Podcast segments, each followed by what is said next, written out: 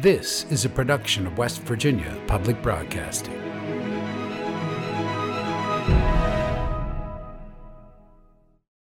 Support for the legislature today is provided by West Virginia University, building futures close to home at campuses in Morgantown, Keyser, and Beckley. Information at wvu.edu. Segra, providing fiber based communication solutions. Segra, freedom to grow. More information at segra.com.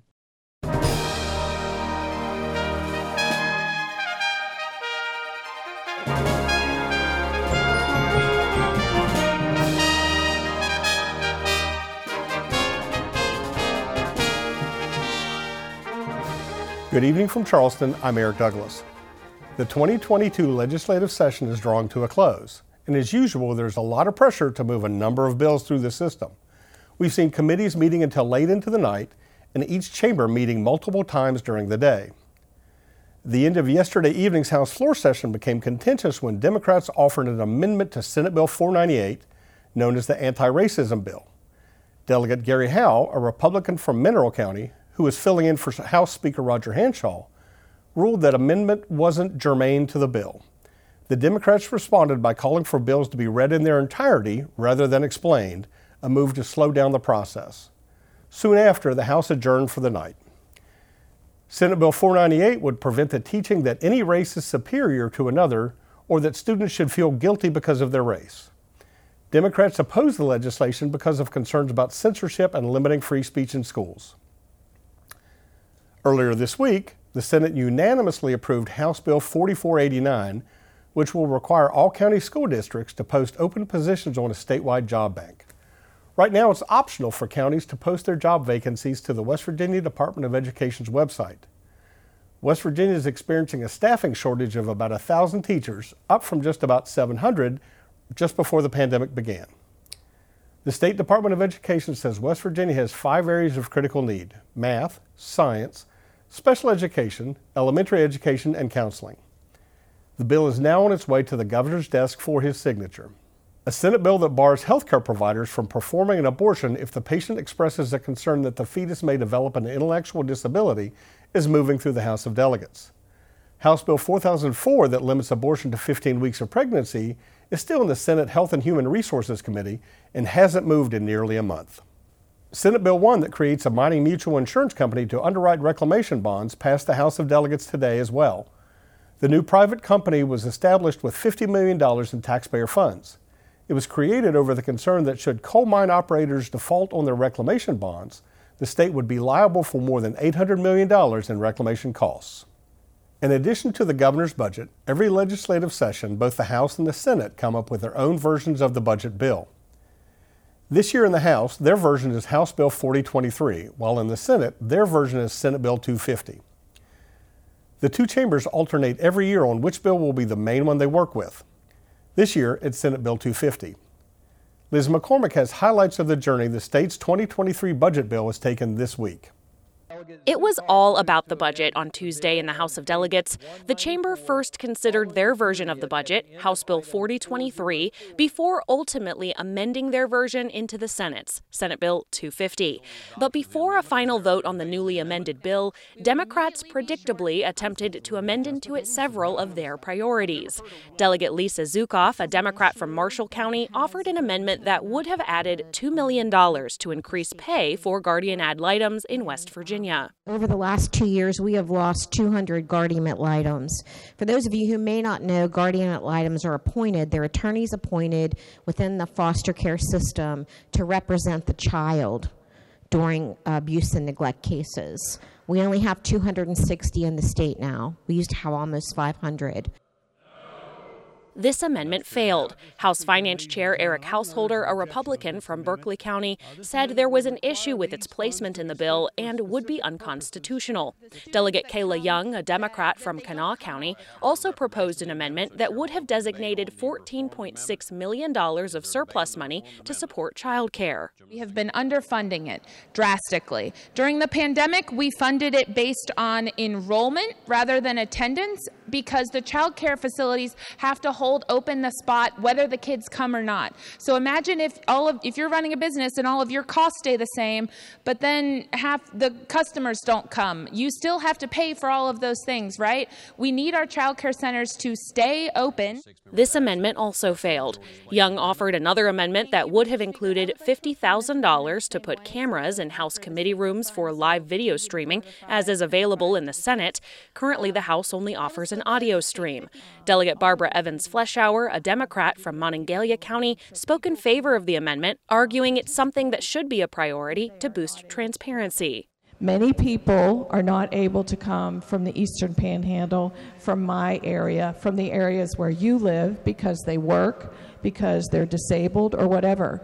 And you cannot listen via audio and have any idea who is speaking unless you recognize people's voices. This amendment was also rejected.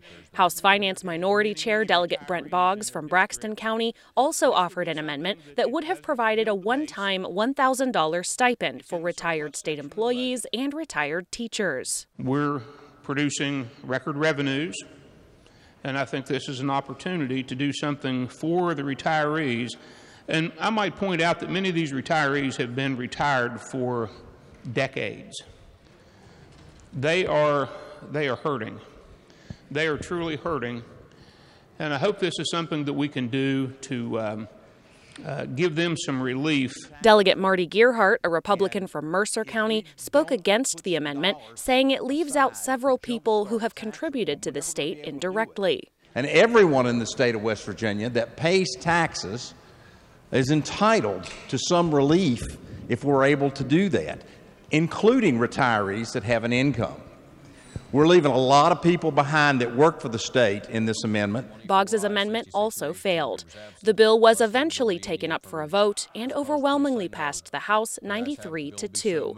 On Thursday evening, the Senate took up what the House had sent them, the amended Senate Bill 250. But Senate Finance Chair Eric Tarr, a Republican from Putnam County, moved to amend the amended bill. Tarr called this version a compromise between the House and Senate's version of the budget. Some of the changes include $500,000 for the House of Delegates to cover their portion of renovations in the East Wing. More than $3 million was added to cover the cost of the average 5% state employee pay raise of non judges judges in the judicial branch, and a new $5 million appropriation was added to the governor's contingency fund for court improvements.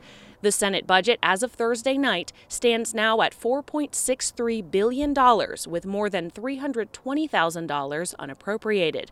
The budget also includes more than $1 billion in surplus money that will support 18 items, including the Division of Human Services, Tourism, Veterans Assistance, the Department of Environmental Protection, and the Division of Corrections and Rehabilitation. Teachers and other school service personnel can also expect a 5% pay increase increase on July 1st, thanks to Senate Bill 531, which is now on its way to the governor. That bill also includes a $10,000 raise for state police. For the legislature today, I'm Liz McCormick. The House now needs to agree to the Senate changes to the budget bill. Throughout the legislative session, West Virginia Public Broadcasting's reporters have covered lots of different stories. But to get a different perspective of the news coming out of the Capitol, yesterday I spoke with Lacie Pierson, a political reporter with the Charleston Gazette Mail, and Steven Allen Adams, the government reporter and columnist for the Ogden newspaper chain. Guys, thank you for both coming in, taking a few minutes out of your day. I know you're, you're crazy busy uh, chasing uh, the legislature around the building right now. Um, I, I, just want to talk to you. I want to get your perspective on some of the things that are going on the, during the session this year. Lacie, I'll start with you. Uh, ladies first today. Well, uh, so what are some of the, uh, name a couple of the bills that you've been chasing this, this session and, and where do these stand now? Thanks, Eric, for having us on here today. We are really busy. We were just talking about that before we came in here. It seems there's a lot of starting and stopping of bills. Um, one of the bills I've been following is this year's broadband bill.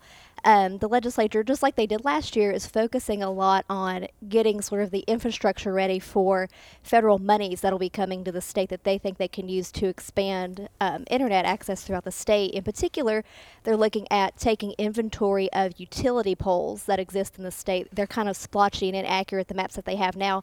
So the state's trying to centralize a map um, to see just what the resources they have um, what resources they have to expand broadband. They're also providing more consumer protections um, for broadband customers. For example, um, if you experience an internet outage for more than 24 hours, that is the fault of your internet provider, you could receive some sort of credit. Mm. Right. So they're trying to do a lot more with that. Um, I've also been following a bill that maybe died today, or at least um, was delayed in the House today, which is a bill um, that would have limited what sort of ordinances um, county governments and municipal governments could pass regarding, mostly regarding uh, labor standards for private businesses.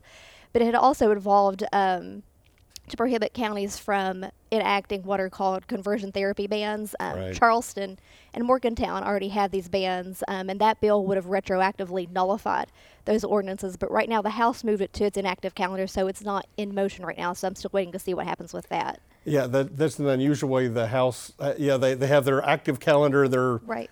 uh, and, and things get parked over there. Although, as we all know, something's not dead until until the session is over, things can, can always pop back up. Till the clock strikes midnight. until yeah. the clock strikes midnight. We hear we hear sine die from the from the the floor. Steven, how about you? Uh, what, what are some of the bills that you're you've you've been after this this session?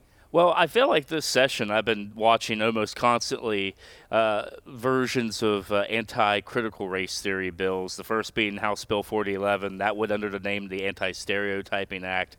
Uh, that ended up uh, not making it out of the House Judiciary Committee just prior to the deadline for bills having to get out of the committees of origin. Uh, but the Senate ended up moving their version of that bill, which was Senate Bill 498. That was called the Anti-Racism Act, and that is actually moving uh, as we speak. And both bills dealt with trying to deal with the type of concepts taught in K through 12 schools. Uh, at one point, it had a curriculum transparency uh, component to it, where you know teachers would have to put up what type of lessons dealing with issues of race and sex and gender and ethnicity.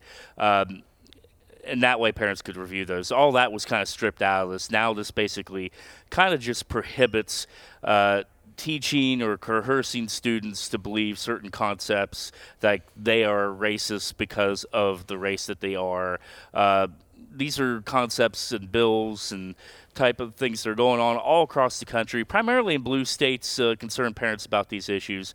There's not a whole lot of evidence this is going on in West Virginia. There's been a couple anecdotal examples uh, pointed out, but the bill's been watered down to such an extent that supporters seem to think that maybe uh, uh, it'll do the job, and then opponents also think that it still goes too far.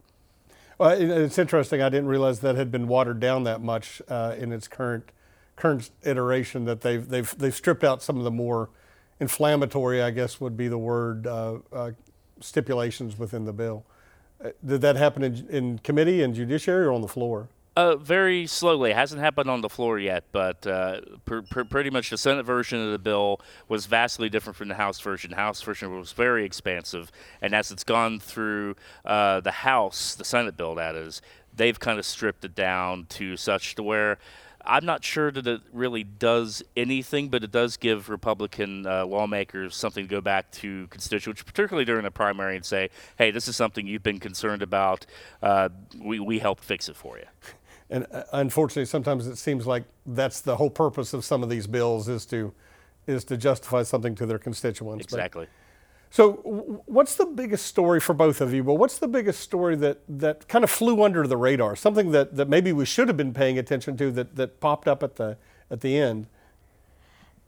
Well, just off the top of my head, uh, something that's been a big priority for me that affects, I think, um, governments throughout the state is the jails per diem, Mm. um, which is the rate that county governments pay to incarcerate one person for one day in our 10 regional jails. Um, that it the the per diem is a kind of a complicated issue. The per diem has been artificially capped at forty-eight dollars and twenty-five cents since 2018, um, but the actual cost to incarcerate somebody is more than fifty-four dollars. I think it's fifty-four dollars and thirteen cents to be exact. Um, but part of the reason the state has done that is because counties have historically had trouble paying down their jail bills for the rates of incarceration. And a lot of that has to do with the fact that just the regional jails are full. Um, for most of this legislative session, the, all 10 regional jails combined have been more than 1,000 inmates over Wow. the right over capacity. Um, so that's a big, big issue. But um, right now, it seems like they've only been able to come up to, to just continue to cap that. Um, there's a House special committee that was convened this session that was set to deal with, deal with jail issues, and I think they did uncover a lot of issues, um, not including you know hundreds of millions of dollars worth of um, maintenance needs for the Mm. jails, which now are getting to be 30 and 40 years old. Right. Um, so I'm keeping an eye on that, but it seems like the resolution is just to, for another year in a row, just keep that rate flat and see what else they can do, what other options they have to support, I guess, basically support incarceration in the state. Interesting. Mm-hmm. Steven, how about you? Oh man, for me it has to be Senate Bill 694. That is the forced pooling unitization bill. Literally got dropped in, I think, the final day to even introduce bills on the Senate side. Went through super quick over there and made it really quick. This is an issue that they've been trying to work on now for eight years. The first time they did in 2015, the bill died in a 49 49 tie in the House. None of the sides have been able to agree. We're talking mineral owners, royalty owners, the oil and natural gas industry, the Farm Bureau. They basically put them in a room this year and said, We're not going to do a bill until you all come up with something you can agree on. They apparently came up with something they could agree on, and that's why it's gone through super fast. Now, it's not going to make some property owners happy because it obviously deals with uh, pooling and uh, horizontal wells properties that surround uh, those type of pools. Some property owners don't want to give up their uh, mineral rights or want to negotiate a better deal. Uh, this kind of deals with uh, kind of forcing them to be part of this, whether they want to or not, but paying them for their for the mineral rights and whatnot. So very complicated bill, but it's gone through fast, and everyone seems to be all the major stakeholders seem to be on board. Interesting. You were saying earlier before we got started, you, you've been following the budget very closely this year. Um, last I saw, and maybe it's changed since then, but last I saw there was about $100 million difference between the House side and the, and the Senate side. The Senate seemed like it was a little bit higher, but a number of bills have passed this year with fiscal notes, but then they still have to be applied back into the budget. Do you see any, any of those sorts of bills that have passed that'll end up getting going unfunded with the, with the final budget? Well, I, I think there are a number of issues kind of still floating around there. There's, you know, as we've talked about, House Bill 4077, that is the income tax cut bill from the House side. That has never been taken up on the Senate side.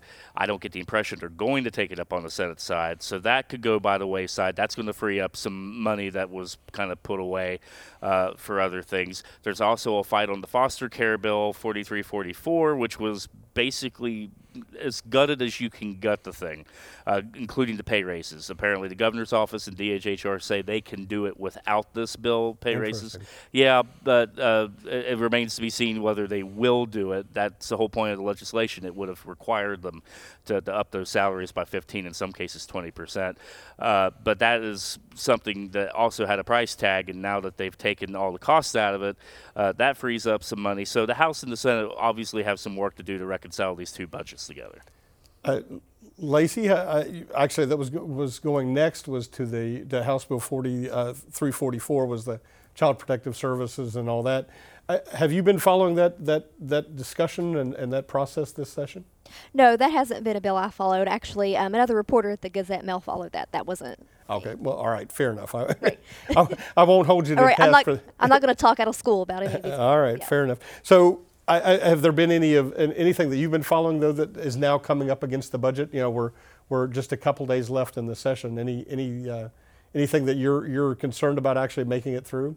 Um, actually, no. Uh, just I don't know if it's luck of the draw, but a lot of the bills that I've followed um, have not seemed to have a huge budget impact, or at least are not up against the deadline like that. I mean, the closest, like I mentioned before, the broadband bill is one that um, the Senate Finance Committee actually was taking a really hard look at this morning. There is some cost involved with um, mapping out all the utility poles, and there's also a mapping of the um, sort of gaps in right of ways throughout the state because a big part of expanding broadband um, or bar- part of the state's expanding broadband is hooking up broadband expansion with existing utility work. So, for example, if they're somewhere going to open the ground to work on water lines, the state wants the water company to say, "Hey, broadband companies, we're going to open the land. Do you want to run some line through here, that kind of thing. So they're trying to map all that out. So there was some cost associated with that.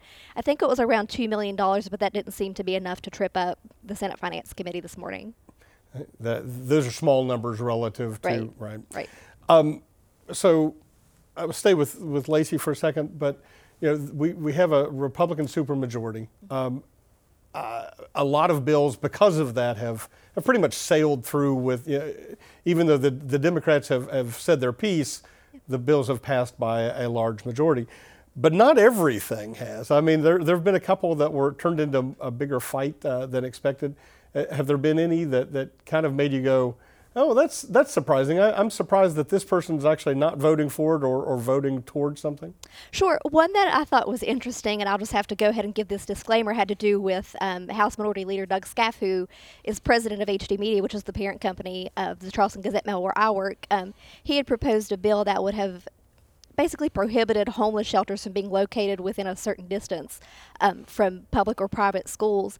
And when he spoke on that bill in House Judiciary, um, Chad, Delegate Chad Lovejoy, who is the minority, um, oh, what's the word? The ranking Democrat there it is on that committee. Um, he even was spoke against this bill, and he said this is kind of awkward for me because he was speaking against a bill that his minority leader proposed, um, and that bill ultimately died. They kicked it around between, like we were talking about, the active calendar and the inactive calendar.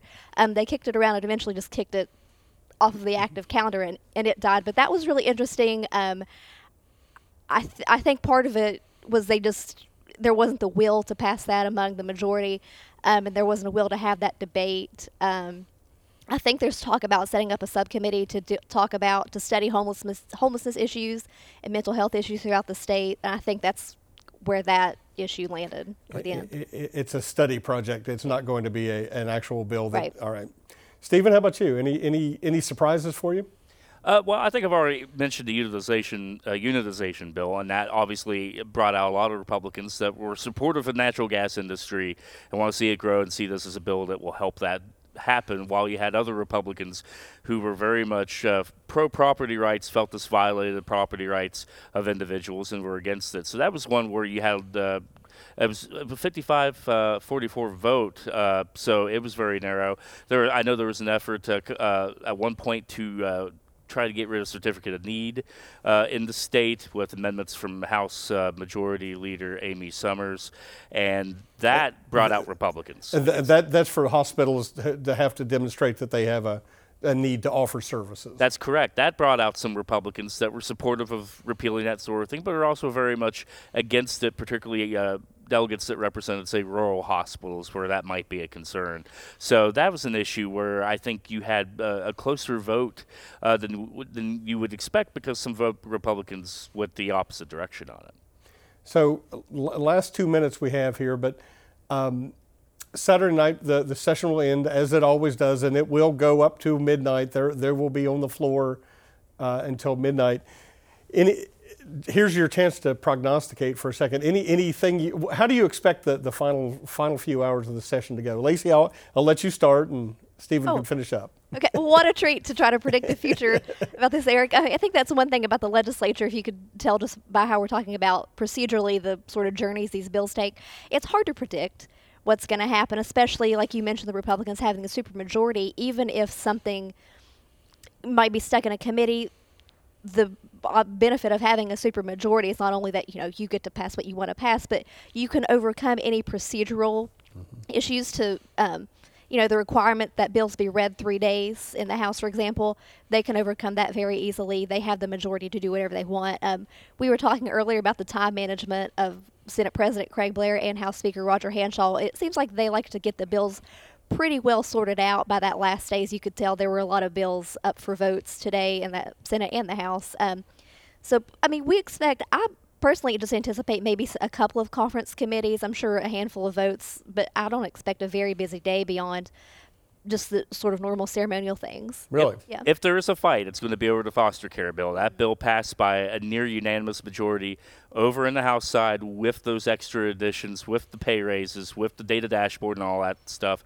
Uh, I think there's going to be a real fight between both chambers on the details of that bill. So you, you think they'll be they'll be voting on it and bouncing it back and forth, to, or whether they choose to accept amendments or not and that sort of thing? I think that's a real possibility, yes. So uh, that one is one to watch on the last night. Perfect, guys. Thank you. I- I'll let you get back. I know you. I know there are many things that you want to be chasing right now, so I appreciate your time. Thanks, Eric. Thank you so much, Eric. We appreciate it. Bye bye. Tomorrow we'll be broadcasting floor sessions throughout the day on the West Virginia channel, and then at eight, join me and the entire crew here for live coverage as we air the final hours of the 2022 legislative session. I'm Eric Douglas. For everyone here at West Virginia Public Broadcasting, thanks for joining us and have a great weekend.